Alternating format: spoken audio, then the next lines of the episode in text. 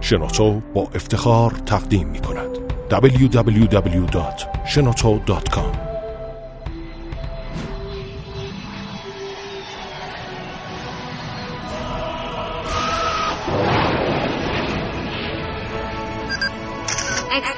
کاوشگر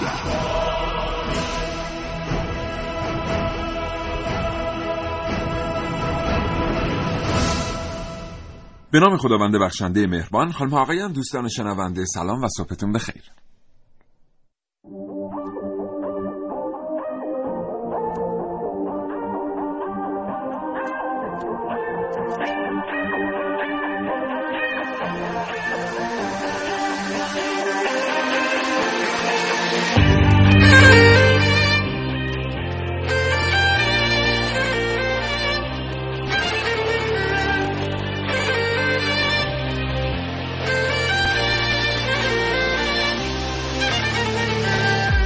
کاوشگر رو میشنوید زنده از رادیو جوان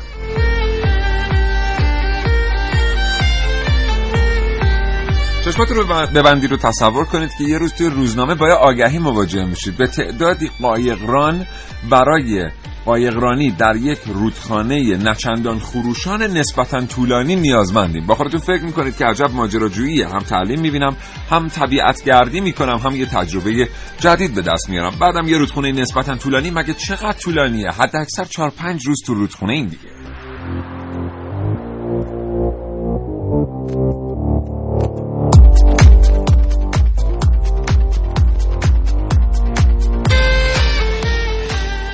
بعد از اینکه ثبت نام می‌کنید و مدارک رو تحویل می‌دید متوجه میشید که قراره از اون طرف کره زمین به این طرف کره زمین از طریق امواج خروشان رودخانه سفر کنید. رودخانه ای که جاهایی داره دقیقا مثل رودخانه های خروشان ایتالیا و یه سری جاهای دیگر دقیقا مثل دریا مثل دریای خزر. این برنامه از کاوشگر در مورد طولانی ترین رود جهان رود نیل بشنوید.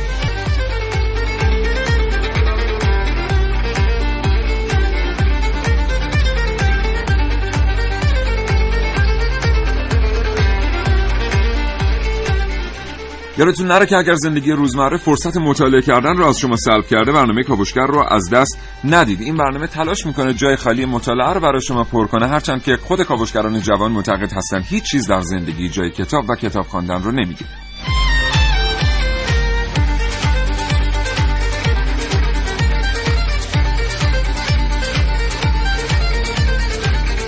پیامک و تلفن هم یادتون نره. اصلا ما اینجا به این امید نشستیم که نقطه نظرات شما رو دریافت کنید. پیامکاتون رو پیامکاتون رو ارسال کنید به 3881 224000 دو. تا شماره تلفنیه که در اختیار شماست. اگرم در مورد رود نیل چیزی می‌دونید و دوست دارید اطلاعاتتون رو با سایر شنوندگان کاوشگر به اشتراک بگذارید با همین دو تا شماره تلفن یعنی 224000 و 2250 تماس بگیرید.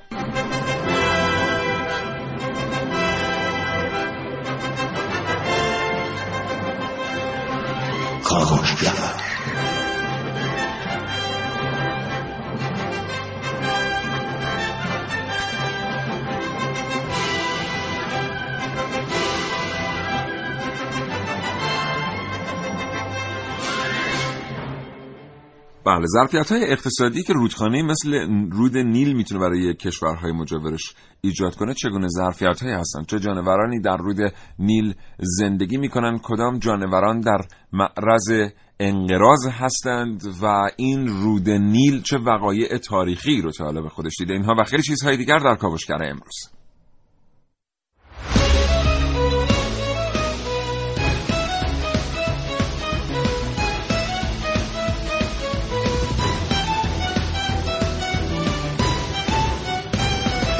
در این کاوشگر میشنوید.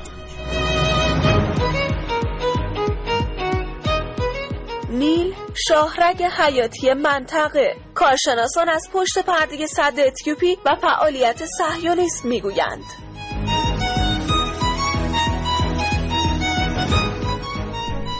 احداث صد بر روی نیل. آیا اسرائیل به اهداف خود در افریقا خواهد رسید؟ دعوت می‌کنم پژوهش های من محسن رسولی در این باره رو در کاوشگر امروز بشنوید.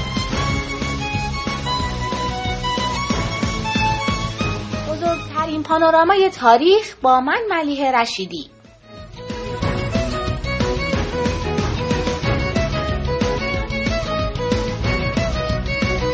یک رود و هزاران آرزو. در خیال پردازی های من نازنین علی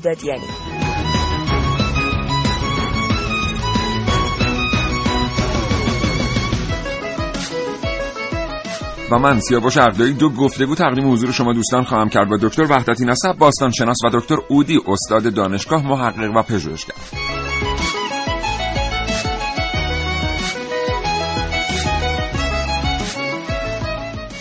یه بار دیگه حضورتون میگم که اگر که اطلاعاتی در مورد رود نیل دارید و دوست دارید این اطلاعات رو با سایر شنوندگان کاوشگر به اشتراک بگذارید کافیه تماس بگیرید با دو شماره تلفن 224000 و 2250 از سوی دیگر امروز می‌خوایم از شما بپرسیم اگر رود نیل برای مدت یک سال حاشیه‌اش در اختیار شما قرار می‌گرفت برای یک فعالیت اقتصادی باهاش چه می‌کردید؟ 3881 برای پاسخ دادن به سوال کاوشگر برای ما پیامک بفرستید. یه بار دیگه هم ساعت رو اعلام کنیم به رسم هر روز برنامه کاوشگر 9 8 دقیقه و 35 ثانیه صبح محسن سلام. به نام خدا سلام و صبح بخیر خدمت شما و تمام شنوندگان عزیز کاوشگر. امیدوارم که روز بسیار خوبی رو در پیش رو داشته باشه خب چه خبر امروز؟ امروز در مورد رود نیل صحبت کنیم. ایران باستان رود نیل رو به پیر او آره خطاب می‌کردن. او که همون آب, آب پیرم احتمالاً چون خیلی قدیمی بود و تمدن های خیلی قدیمی در اونجا شکل گرفته به خاطر همون بهش گفتن پیرو. خود مصریا در مصر باستان بهش خپی می‌گفتن. خپل خپی. خپی و خپی. بله. خب این می‌دونیم که طولانی ترین رود جهان این اطلاعات خیلی اولیه رو بگیم که 6650 کیلومتر طول داره. بستر کهنترین تمدن بشری از اوگاندا، سودان، مصر و کلا نه کشور افریقایی میگذره و نهایتا به کدوم دریا میریزه؟ به دریای مدیترانه. مدیترانه. میرزه از کوه مرکزی افریقا سرچشمه می‌گیره که همین سرچشمهش خودش کلی بحث سرش هست که دو سه تا نظر مختلف طی حالا چند قرن اخیر در موردش بوده و من همه رو خواهم گفت مخصوصا جدیده رو که از همه جالب تره و نهایتا هم این رود به سمت شمال جریان داره و در نقطه اتصالش به مدیترانه دلتایی تشکیل میده که اون دلتا خیلی بحث داره در مورد صحبت خواهیم کرد و در مورد سدسازی که اخیرا روی این رود انجام گرفته از حالا طریق کشورهای دیگه بله. با حالا سردمداری یا با محوریت اسرائیل که خواسته حالا یه مقدار قدرت مصر رو اینجوری بگیم تضعیف کنه و اون حق وتویی که مصر در حوزه رود نیل داره. شما می‌دونید 87 درصد رود نیل طبق قرارداد 1959 به مصر تعلق داره و بله. بیشتر مالکیت بله. تعلق به مصر. در مورد همه در واقع رود نیل یه پدیده یه سیاسی تاریخی فرهنگی اجتماعی ورزشی و دیگه همه چی با هم. فقط اینو اول برنامه اشاره بکنیم که در فهرست طولانی ترین رودخانه های جهان رود نیل تا چند سال قبل در رتبه دوم قرار داشت و دنیا فکر می‌کرد که رودخانه آمازون طولانی ترین رودخانه جهانه. با الساق شاخه‌ای به رود نیل در نقشه های جهانی که نشان داد یه چیزی در حدود 600 کیلومتر به طول قبلی رود نیل اضافه شده این رودخانه شد طولانی ترین رودخانه جهان. نه اینکه این نبود الساق کردن و این بود در نقشه ها نیامده بود و در محاسبات نیامده بود. بعدا که معلوم شد این امتداد هم امتداد رود نیله و باید جزو رود نیل به حساب بیاد این رودخانه از رودخانه آمازون پیشی گرفت در دنیا و آمد شد اولین رودخانه طولانی جهان. با کاوشگر همراه باشید تا ده صبح با کلی شنیدنی در مورد رود نیل.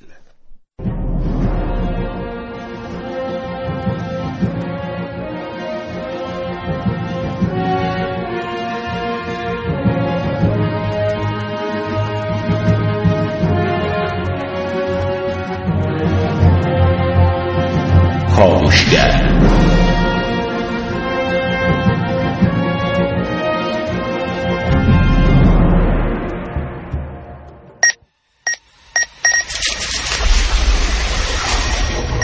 من یک کاوشگرم که کاوش هامو با شیوه های متفاوتی به شما ارائه میدم. ویدیو شبکه های اجتماعی خبر سینما. با من باشید. در کاوشگر جوان. قلب مهمترین عضو حیاتی بدن و شاهرک که از اون سرچشمه می‌گیره. شاهرک که خون رو به همه اعضای بدن میرسونه و هر گونه نارسایی توی شاهرک موجب مرگ میشه. رودی که با پیچش عجیبش انگار مأموریت پیدا کرده. به جاهای مختلفی سر بزنه و آب رو به سرزمین های مختلفی برسونه. رودی باستانی که توی خیلی از اتفاقات تاریخی نقش داشته. رود نیل.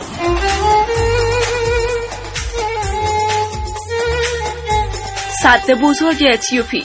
صدی که هرچند ممکنه باعث خشکسالی در مصر بشه اما مقامات مصری با احداث اون موافقت کردند. کارشناسان مصری اعتقاد دارند در صورت ساخت این سد حدود ده میلیون کشاورز مصری آواره و دریاچه ناصر در جنوب مصر خوش خواهد شد. اما کشور اتیوپی همچنان روی ساخت این سد پافشاری می‌کنه و تونسته مقامات کشورهای حاشیه نیل رو کم و بیش راضی کنه. عدهای از کارشناسان هم اعتقاد دارن. صهیونیسم پشت پرده این ماجراست. تا بحران آب و جنگ آب در منطقه اتفاق بیفته. حالا خشکسالی در مصر فقط یکی از اتفاقاتیه که در پی ساخت سد اثیوپی رخ میده. طبیعتا خوش شدن بلندترین رود کره زمین با ساخت یک سد عظیم تاثیرات جوی زیادی رو روی منطقه خواهد گذاشت و کمبود آب مشکلات زیادی رو به وجود خواهد آورد. حالا در صورت ناآگاهی کشورهای منطقه شاهرگ کره زمین در معرض خطر قرار خواهد گرفت.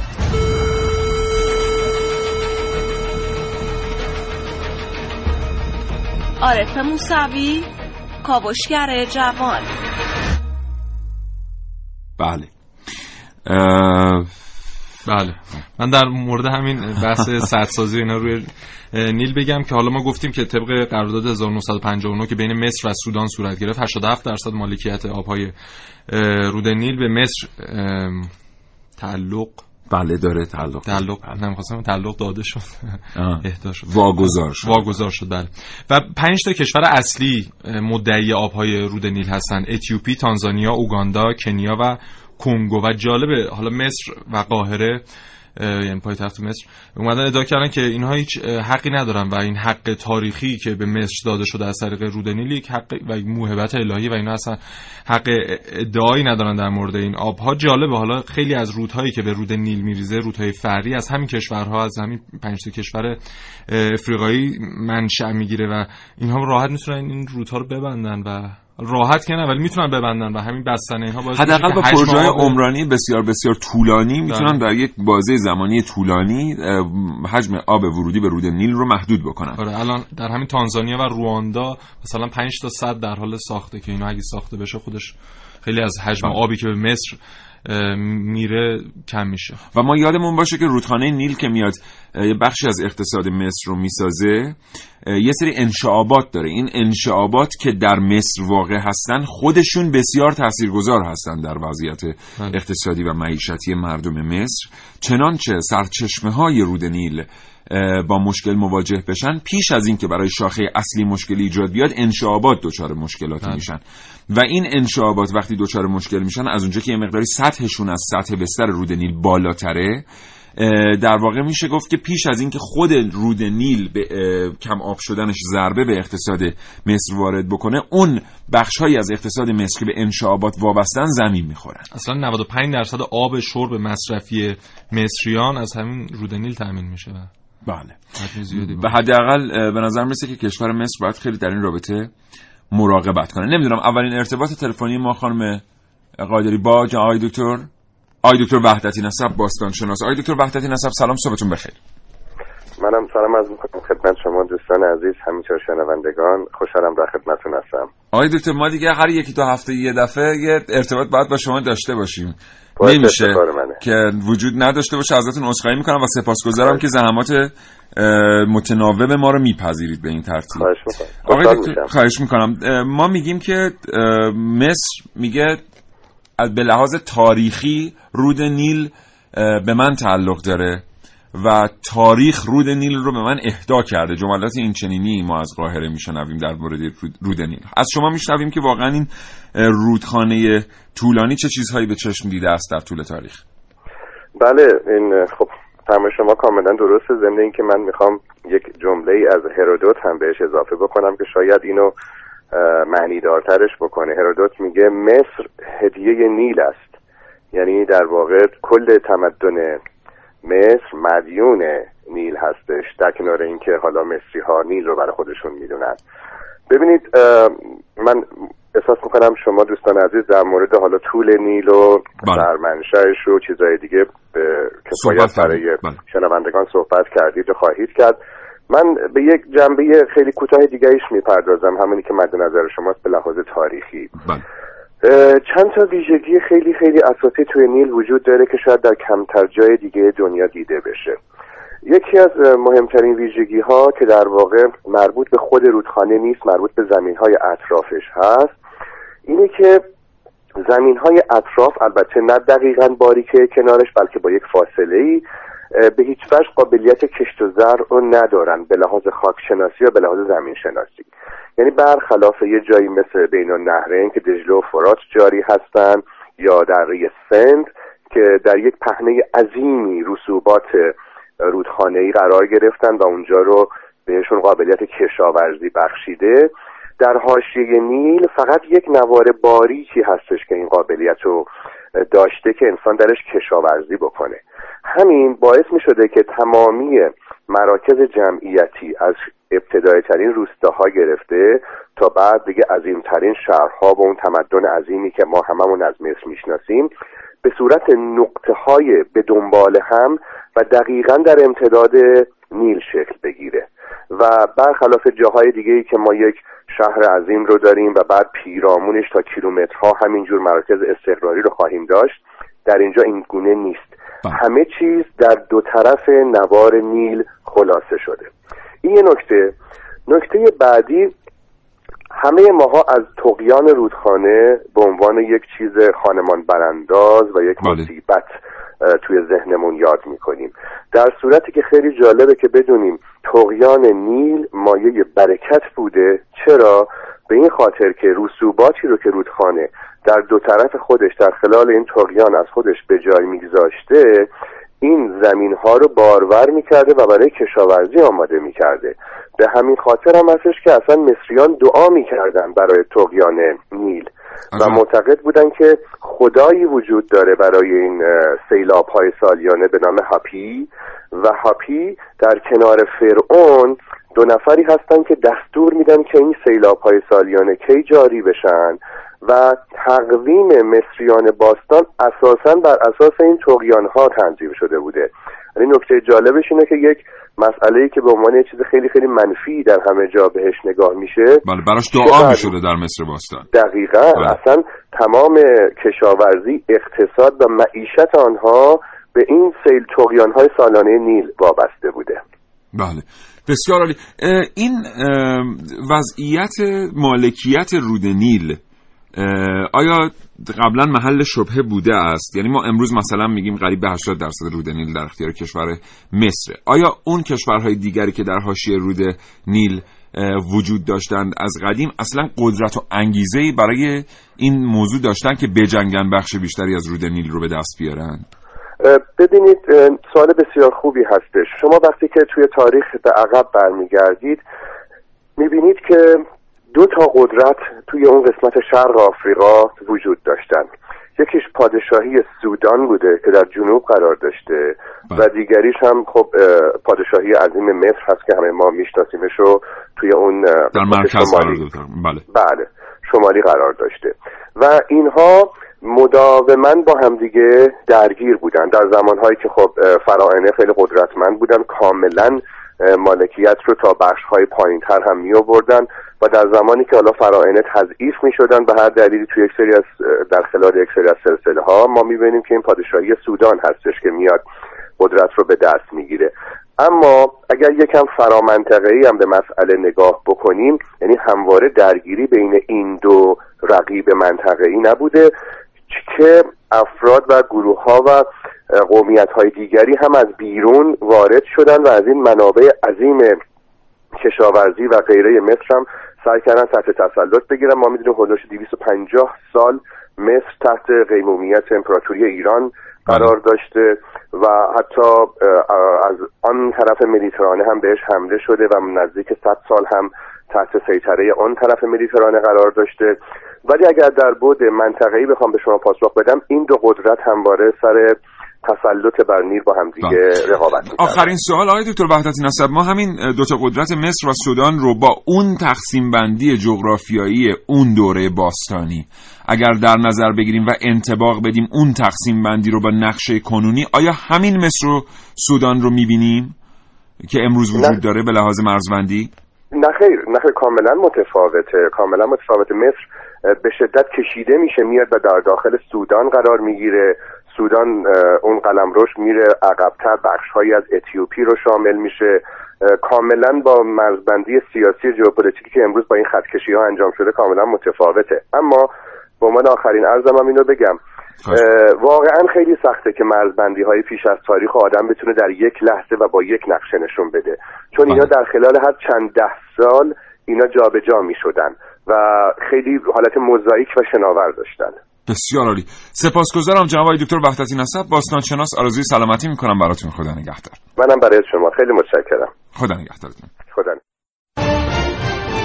کاوشگر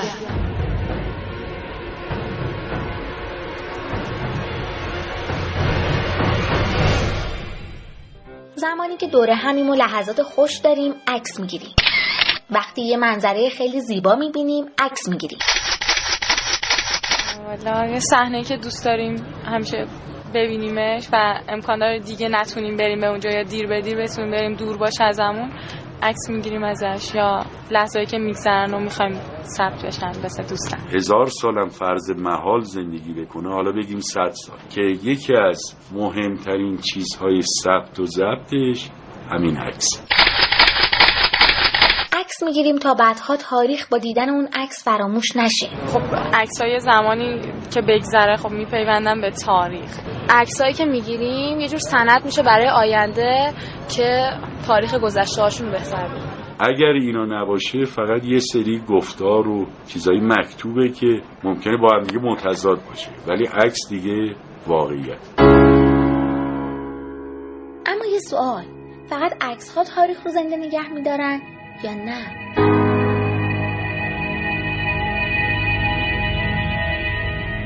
ببینید یه اثر خب خودش به تنهایی شاید نتونه ثبت کنه چیزی رو. اه، من میگم که هر چیزی اگه ما رو یاد یه چیزی تو تاریخ بندازه خب به نحوی تونسته اون تاریخ واسه ما زنده نگه داره.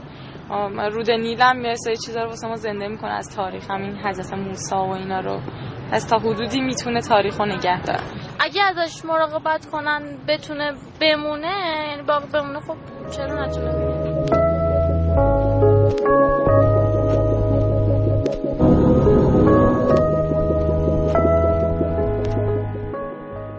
درسته.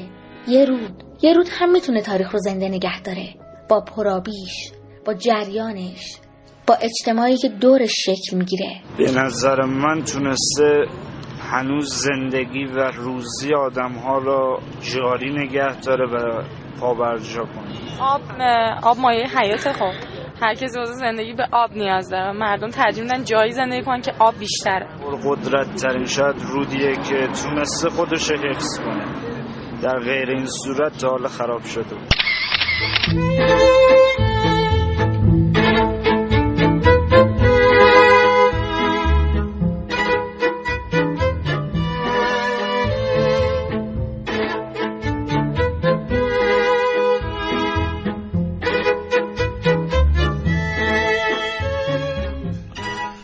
بله 9 و 26 دقیقه و 18 ثانیه است. امیدوارم تا این لحظه حاصل تلاش کاوشگران جوان نظر شما دوستان رو تأمین کرده باشه. این برنامه زنده با موضوع رود نیل طولانی ترین رودخانه جهان تقدیم حضور شما دوستان میشه. و اما سرچشمه رود نیل کجاست؟ خیلی بحث سرش بوده. سرچشمه های یا سرچشمه سرچشمه اصلیش منظورم. آره. یعنی دورترین نقطه به مدیترانه از طریق به پایان. به پایان بله. اولین کسی که میره در این مورد کشف و شهود می‌کنه در واقع هرودوت بوده که قرن پنجم قبل از میلاد مسیح میره در حالا منطقه افریقا و حوزه رود نیل خیلی بحث و گفتگو می‌کنه با بومیان اون منطقه و حالا کسانی که در اونجا بودن و کتاب تواریخ بخشیش به همین بحث رود نیل و سرچشمش ارتباط داره. و سوال اصلیش بوده که علت های هر ساله چیه در اونجا؟ چون آقای دکتر وحدتی هستن به این موضوع اشاره کردن که توقیان یک امر مفید برای ساکنان اونجا بوده. ولی از بله. یک جنبه دیگه هم بهش نگاه کنیم یک امر مضر هم بوده براشون. برای اینکه در اون منطقه که من گفتم رود نیل متصل میشه به دریای مدیترانه دلتای نیل. بسیار حاصلخیزی بله، وجود داره. دلتای نیله و طغیان هایی که در این دلتای نیل اتفاق می افتاده باعث می شده این خطکشی های بین مزارع مختلفی که در اونجا بوده هر ساله از بین بره. یعنی هر سال بهار که اون طغیان ها صورت می گرفته آب می بالا و تمام خط و مرزها از بین می رفته و یه نکته جالب بهت بگم که هندسه از اینجا یکی از پایه‌های اصلی هندسه اینجا شکل می‌گیره که. چون هر ساله این اتفاق میافتاده و این خط و مرزها از بین می‌رفته میان هندسه عملی رو اینجا پیاده می‌کنن و اندازه های مزارع مختلف رو حالا طول عرضش رو به دست میارن و میگن یکی از پایه‌های اساسی هندسه عملی در اینجا شکل می‌گیره. بعد حالا هرودوت که میاد تحقیقات مختلفی انجام میده اونجا سه تا نظریه کلا در میاره اونجا که خودش سه تا نظریه رو رد می‌کنه. حالا اون سه تا نظریه چی بوده؟ درباره طغیان علت طغیان چی بوده؟ یکی اینکه بادها مانع جریان رو یافتن رود به طرف دریا میشن. یعنی بادهای مخ- مخالفی در جهت جریان رود هستن که باعث میشه این هر سال طغیان کنه. یکی اینکه سرچشمه رود نیل توی یک اقیانوس قرار داره و همین باعث میشه که طغیان کنه هر سال. حالا این در این نظریه گفتن که تابستون هم اه، اکثرا طغیان از این طریق صورت می‌گیره. یعنی طغیان هایی در تابستان اتفاق میفته و نظریه سوم این که رود نیل از ذوب شدن برف پدید میاد. حالا این نکته جالبش چیه؟ که خود هرودوت میگه رود نیل از لیبی و اتیوپی شروع میشه میاد به مصر می‌رسه. برف کجا بوده؟ بله که این درسته بخواد بله. سرمنشه بگیره. حالا چه اتفاق میفته این نظریه در همینجا میمونه. دو هزار سال بعد یعنی در سال 1858 یک کاشف بریتانیایی به نام آقای جان هنینگ اسپک میاد سرچشمه رود نیل رو اسپک به خاطر. شاید والیبالش خوب بوده. آره. کشف سرچشمه نیل از این از طریق ایشون این اتفاق میفته که میگن دریاچه ویکتوریا در افریقا سرچشمه رود نیله و اونجا چون این منطقه کوهستانی امکان وجود برف در اونجا هست. پس به همین دلیل اینجا در حال حاضر پس یکی از تئوری های. هرودوت به این ترتیب آره خودش نقضش کرده بوده ولی 2000 تایید سال. بعد س- ب- 2000 سال بعد تایید میشه جدیدن یه تیم سه نفره متشکل از دو, ن- دو تا یعنی دو نفر زلاندنویی و یک انگلیسی میرن و کل طول رود نیل رو یعنی اون 7000 کیلومتر رو طی می‌کنن. 80 روز این قضیه طول می‌کشه و سرچشمه رو جنگل نیونگو در رواندا میابن و میگن اونجا سرچشمه هست بله.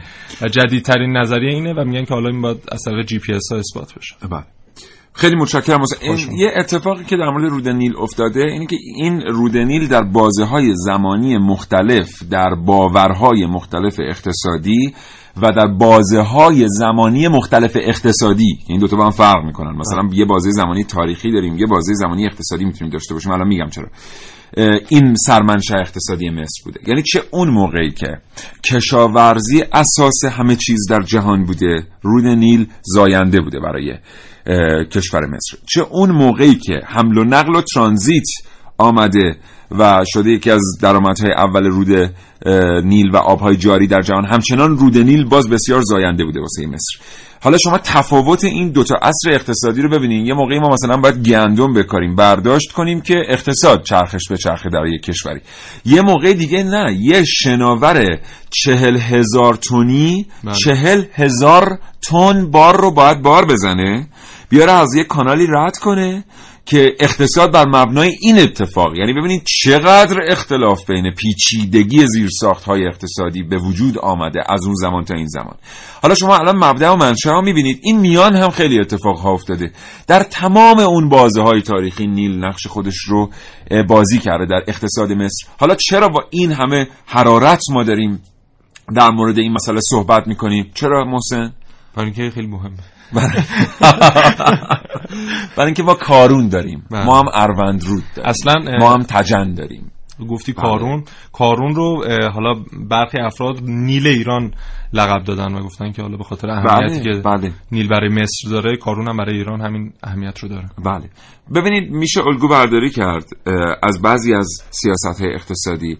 به همین ترتیب میشه یک بار دیگه نشست و نگاه کرد که این آبهای جاری که به این ترتیب در کشور ما جاری هستن چه ظرفیت اقتصادی رو برای ما ایجاد می‌کنن بله.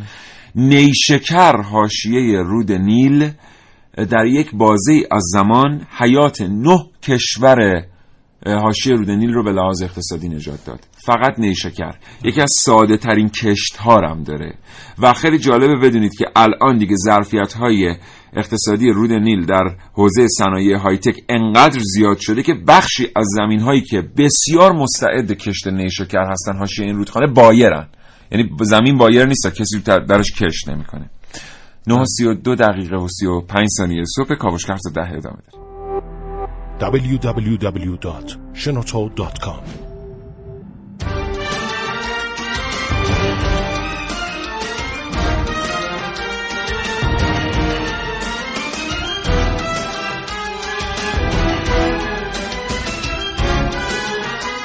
من علی روحانی هستم از تهران تماس می‌گیرم. می‌خواستم در مورد این سوالی که گفتن اگر حاشیه رود نیل رو به من بدن چیکار می‌کنم من به وسیله اون حاشیه رود نیل یک کلمه به کلمات دیکشنری های دنیا اضافه می‌کنم. اونم اینکه با کمک دوستان نیل خالی رو هم به دریا خالی و ساحل خالی و کوه خالی و زمین خالی و اینا اضافه می‌کنم با کمک دوستان. خیلی خیلی ممنون. خدا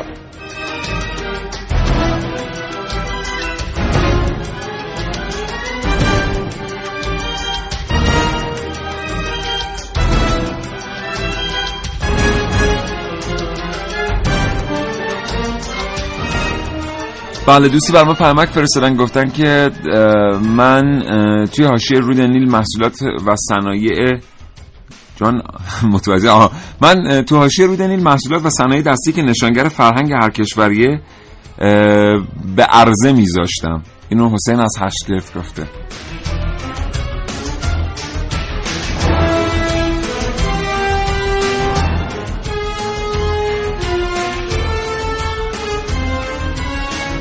سلام خدمت آقای اکدایی می‌خواستم بدونم آیا دفینه هایی هست تو رود نیل که هنوز کشف نشده؟ متشکرم خیلی ممنون. خدا نگهدار.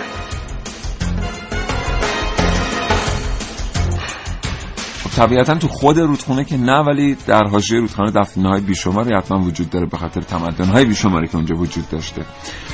آقای افشار آقای افشارزاده راننده تاکسی از ساری گفتن که اگر رود نیل رو من می‌دادن قاز پرورش می‌دادم. اتفاقا بسیاری هم الان کنترل منابع این چنین رو به دست دارن دارن همین کار می‌کنن.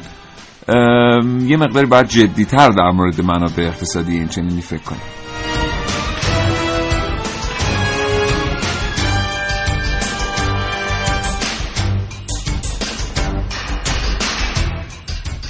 آقای نجفی گفتم برای اولین بار قطر کره زمین از کنار رود نیل اندازه گیری شد. ما نمی‌دونیم که واقعا اینطوری بوده یا نه ولی این نقطه نظر آقای نجفی است. احمد رضایی از شهر ری هم گفته تا اونجایی که من می‌دونم بزرگترین کروکودیل های دنیا در رود نیل زندگی می‌کنن. بله واقعا همینطوره. کروکودیل رود نیل بسیار کروکودیل بزرگی اندازش به سه متر می‌رسه. یک گاومیش رو می‌تونه در یک وعده غذایی بخوره و هضم کنه و به راحتی یک گاومیش عظیم و جسه رو شکار می‌کنه. و جالب بدونید که با همون وزن عجیب و غریبی که داره و اون طول و عرض خیلی زیادی که داره می‌تونه تا یک و متر دو متر بپره بالا از سطح آب موقع شکار کردن. بسیار هم موجود مهیبیه. خیلی تو آب با صخره و اینا اشتباهش و میگن بسته توضیحات دیگه. نه ساعت نگم. کاوشگر بشترید کولم رو میبندم لباسامو میپوشم کفشامو میبندم و بالاخره جرأت می‌کنم پام رو تو مسیری بذارم که خیلی وقت تو فکرشم را میافتم. برای اینکه به مقصدم برسم باید از شهرهای زیادی عبور کنم. یه روز توی یکی از این شهرها احساس کردم دارم راهمو گم می‌کنم. پس از یه پسر بچه کمک گرفتم. ازم پرسید می‌خوای بری اونجا تا چیکار کنی؟ منم بهش گفتم میرم تا ساختمونی رو ببینم که میگن 270 متر ارتفاع داره. میگن بالاش یه مشعل خیلی بزرگه که تا کیلومتر اطرافش رو نورانی می‌کنه. میگن بزرگترین فانوس دریایی دنیاست و روزانه راهنمای هزاران کشتی که به سمت این بندر میان پسر بهم خندید و رفت. بعضی هم واقعا آدمای عجیبی اینا به راهم ادامه دادم. این بار با یه دختر بچه برخورد کردم که ازش پرسیدم کدوم طرفی باید برم. اونم ازم پرسید داری میری اونجا که چی بشه؟ منم این بار گفتم دارم میرم پاپیروس بخرم با خودم بیارم ایران. نمی‌دونم چرا اونم بهم خندید و رفت. بالاخره هر جوری بود خودم رو به مصر رسوندم و در همون اولین گام به غربی ترین ناحیه دلتای نیل یعنی اسکندریه رفتم. ساحلی که از یک طرف در کنار دریای مدیتران است و از طرفی دیگه در دهانه رود نیل قرار داره. اما از هر کی میپرسیدم این فانوس دریاییتون کجاست به میخندید. اصلا به نظرم همه این روزا عجیب شدن. اصلا من موندم فانوس دریایی به اون گندگی رو چجوری و کجا قایم کردن که من نتونستم پیداش کنم. تازه پاپیروس که جالبتر بود. تو کتابا خونده بودم که پاپیروس از مغز گیاهی به نام علف بوریا به دست میاد که این گیاه به فراوانی تو دلتای رود نیل رویده میشه و اصلا تولید و صادرات اصلی پاپیروس از همین شهر اسکندریه است. اما به هر کی می‌گفتم اومدم اینجا پاپیروس بخرم با خودم ببرم ایران تا از این به بعد رو پاپیروس بنویسم به میخندید. خندیدن خوبه ولی هر چیزی یه جایی داره. آقا خلاصه سر آخر که به این مغازه دار گفتم پاپیروس می‌خوام بهم گفت کجا بودی شما تا حالا؟ نمی‌بینی همه دارم بهت میخندن؟ خیلی دیر رسیدی رفیق. منم بهش گفتم خب حداقل باز خوبه رسیدم. حالا میشه بهم بگید فانوس اسکندریه کجاست و من ورق پاپیروس از کجا می‌تونم گیر بیارم؟ ولی طرف گوشش اصلا بدهکار نبود. آخر سرم گفت یه مش کاغذ تزیینی از اونایی که ظاهرا یعنی باستانی هم بهت میدم ببری ایران خوش باشی. و منم دست از پا درازتر برگشتم ایران. آخر اگه من دیر رسیدم پس چطور تا رسیدم تهران و ورقا رو بردم توی یکی از پاساژهای شیک شمال شهر؟ مغازه‌دار با قیمت خیلی بالای کاغذها رو ازم خرید و گفت داداش اینا همون ورق پاپیروسایی بودن که دنبالشون بودی و بهم چشمک زد. اگه اونا پاپیروس بودن که مغازه داره پول نمی‌داد بابتش. حتی وقتی گفتم رفتم مثل فانوس اسکندریه رو از نزدیک ببینم مهندس عقدایی هم بهم گفت خیلی خوبه و برنامه کشو بساز. اگه نبود که نمی‌گفت بساز. خلاصه دور زمونه عجیبی شده. هرچند هیچ کنون از چیزایی که درباره مصر و اسکندریه می‌گفتن من ندیدم و به نظرم همشون دروغن اما حداقل تونستم نیل رو از نزدیک ببینم. تنها چیزی که واقعا هنوز همونطوری که دربارش شنیدم با قدرت و سلابت در مصر جریان داره و هنوز که هنوز پابرجاست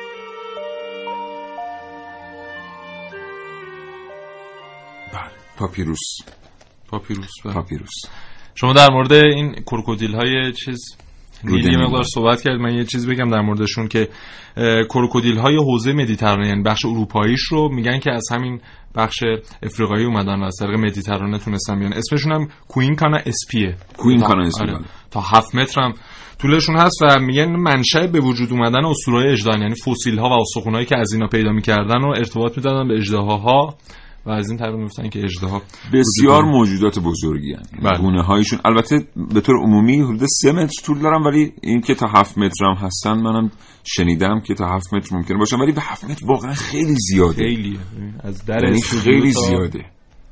تو ته بله. آره. این تقریبا اندازه دو تا ونن. خیلی زیاده. ون هستند. بله. و مارهای عجیبی هم اونجا داره همین منطقه. رود نیل مارهای کبرای توف انداز. بله بله بله. خیلی مارهای اسپید عجیبی. کابرا بهشون میگن. دقیقا برگردان نمیشناسمشون. برگردان دقیقا کلمه به کلمش همینی بود که محسن گفت. بله. اینا البته تقریبا تمام مارهای کبرا این قابلیت رو دارن که سم رو به بیرون بپاشن. الزاما نباید توسط گاز گرفتن سم رو تخلیه کنن. ببینید اینم در موردش یه صحبتی بکنیم. بفهم سم مار یک ماده پروتئینیه. بنابراین اگر مدت بسیار زیادی در دهان مار بمونه می‌تونه فاسد بشه. علل خصوص مارهایی که در اقلیم های گرم زندگی می‌کنن و کی این سم تخلیه میشه از دهان مار؟ وقتی که مار طعمه خودش رو میگزه. حالا اگر یه مدت خیلی طولانی مار طعمه ای برای گزیدن نداشته باشه باید زهر رو تخلیه بکنه تا بتونه زهر جدید جایگزینش بشه در کیسهای زهر.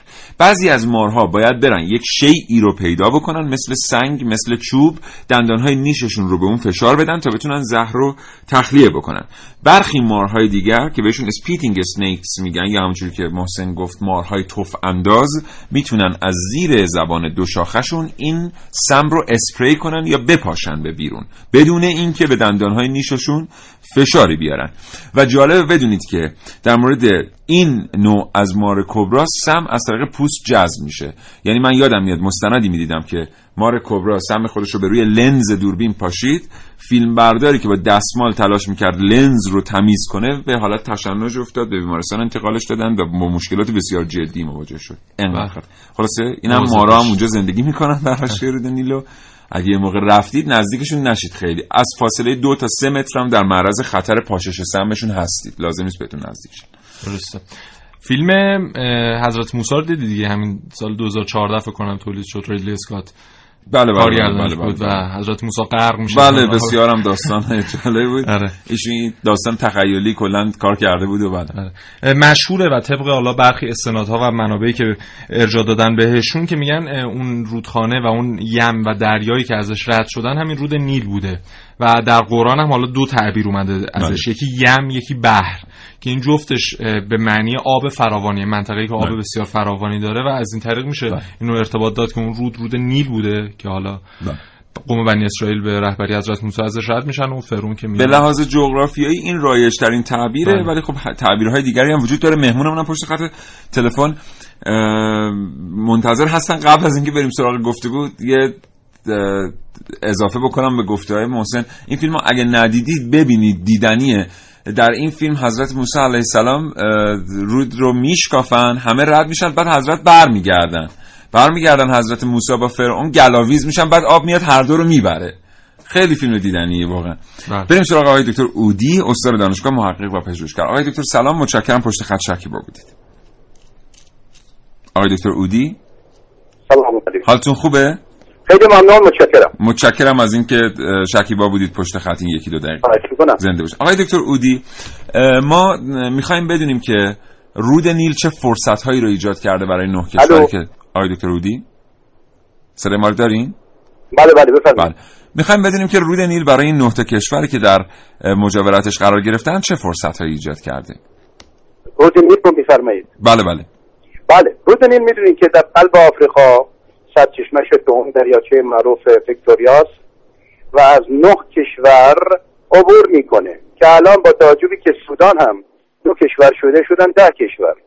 در این مسیری که میاد در سودان دو تیکه میشه یه تیکش میگیم نیل سفید یه تیکش میگیم نیل آبی و دقیقا در پایتخت سودان که خارتوم باشه اونجا به هم می‌رسن و در همون محل التقای دوتا رود یک مسجد بسیار زیبایی داره که از قضا بنده اونجا بودم. و بعد از اونجا یک دست میشه میاد بالا به سمت مصر.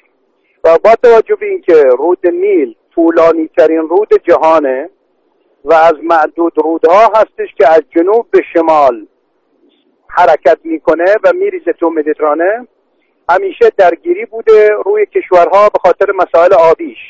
و هر کدام از این کشورها که ده تا درگیرن به خاطر اینکه آبش برای هر کدامشون حیاتی است. بنابراین از نظر سیاسی همیشه دعوا دارن. چندین کنفرانس بین المللی در طی قرن 20 منعقد شد که به یک نتیجه برسن که تا به امروز متاسفانه به هیچ نتیجه نرسیدن. اما از نظر تاریخی از دیرباز از سه چهار هزار سال پیش به این ور نیل شاهرگ حیات مصر و سودان بود. با توجه که قدیم مصر و سودان یک کشور بودن و همیشه برای ملت سودان و ملت مصر برکت بود. حتی طوفان هایی که در گاگایی در تابستان سیل پیش می آمد اون خودش یک غنیمت بزرگی بود برای این دو کشور بالاخص نه اینکه در آفریقا نبوده ولی در این دو کشور بودن نیل یک سعادت بزرگی بود و ملت مصر همیشه شکرگزار وجود نیل در این کشور و حتی قاهره که امروز پایتخت مصر در جوار همین رودخانه بله. نیل برگزار شد و برپا شد و الان هم هر طوره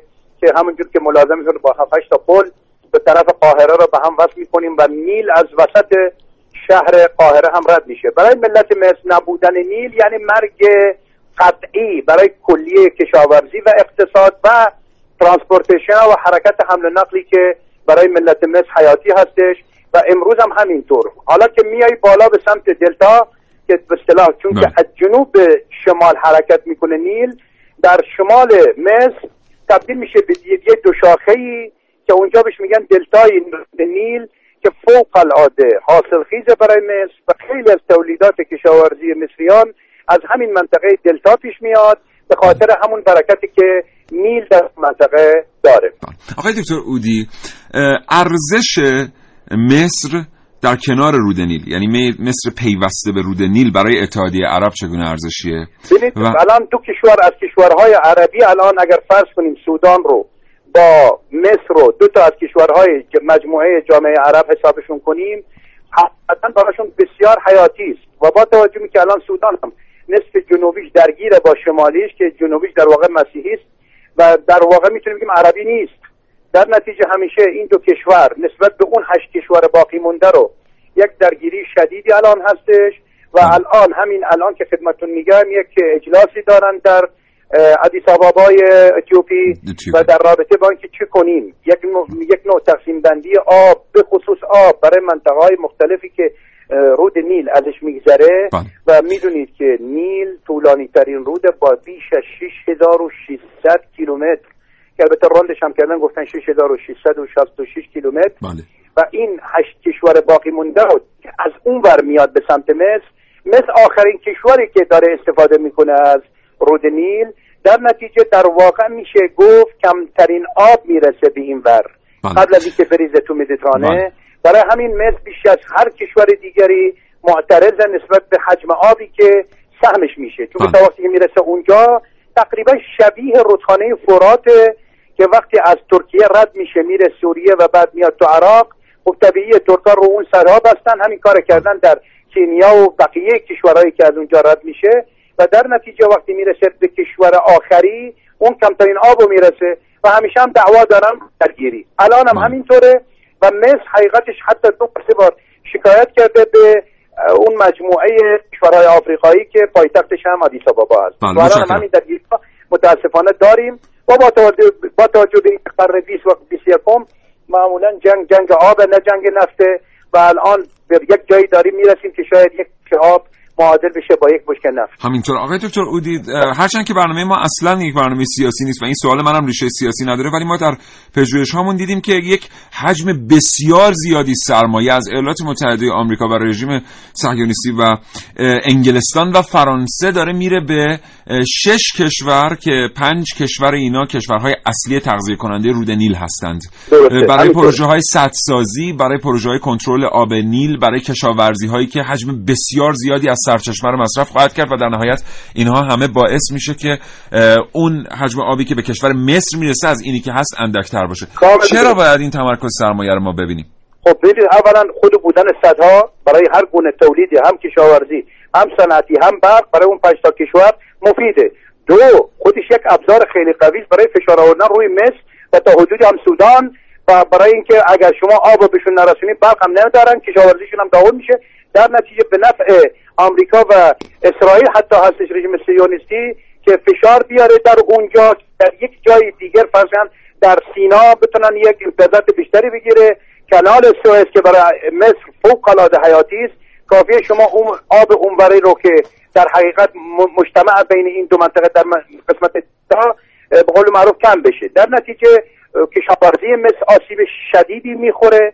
صنعت که برق مصر هم آسیب شدیدی می‌خوره و در نتیجه می‌تونه به عنوان یک ابزار فشاری که اون صد هر وقتی که این دو کشور یا حتی کشورهای بقیه اروپایی بله. که با مصر درگیر بشن می‌تونن از صدهای اون پنج تا کشور که در واقع اکثرا هم فرانسوی زبانند و بله. به صورت تابع فرانسه هستن می‌تونه از اون استفاده کنه برای فشار آوردن روی کشورهای اسلامی و با توجه که مصر و اتحادیه عرب در مقاهره هستش و مصر به هر حال در مجموعه دو کشور عربی سر هستش می‌تونه با به وسیله مصر بقیه کشورهای عربی هم می‌تونه روشون فشار بیاره در مسائل مربوط مثلا فرض کنید با رژیم صهیونیستی یا هر مسئله دیگری که مخصوص ایران عرب است. سپاسگزارم جناب آقای دکتر. اودی مدرس دانشگاه متشکرم از اطلاعات ارزشمندی که در اختیار ما گذاشتید. خدا در خدمتتونم. خدا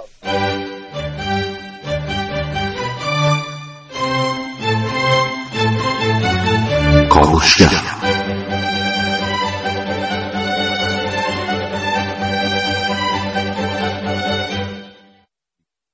خب من چون فرصت نداریم یه چیزی در مورد کانال سوئز بگم که بهش اشاره شد. می‌دونید که کانال سوئز یکی از شاهراههای ارتباطی جهانه و در واقع ما سه تا تنگه بسیار مهم در دنیا داریم. یکیش کانال سوئز یکیش باب المندب نه نه در واقع کانال سوئز که اصلا تنگه نیست. هیچی.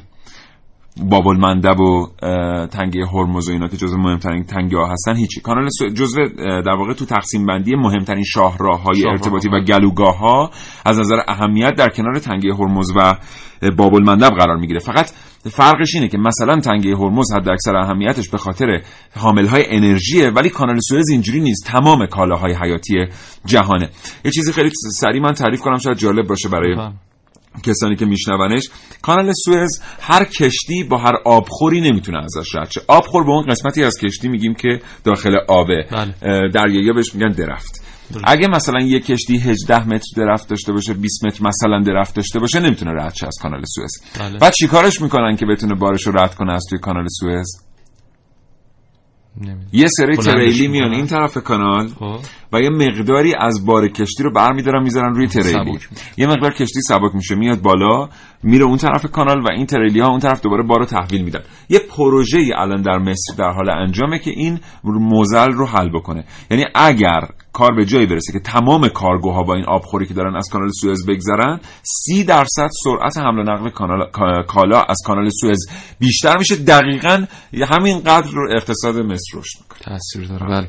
یه نکته ثانیه هم فرصت. داره خب من فقط یه نکته بگم. پس که حالا آقای دکتر رودی هم در مورد اینکه رود نیل از وسط قاهره میگذره اشاره کردن یک جدیدن اومدن برای اینکه ترافیک قاهره رو کاهش بدن. ما می‌دونیم که شمال و جنوبش از طریق همین رود نیل به هم متصل اومدن. تاکسی های قایقی رو اونجا راه انداختن به نام نیل تاکسی.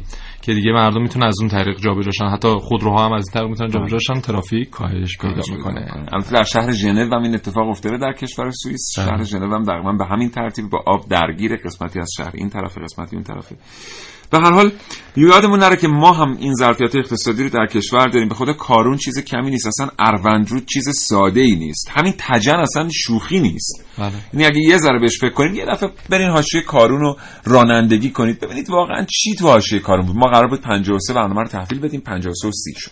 بله. محسن از تو متشکرم. زنده باشی خدا نگهدار. دوستان شنونده متشکرم از اینکه تا این لحظه کاوشگر رو شنیدید. آرزوی سلامتی می‌کنم. براتون خدا نگهدار.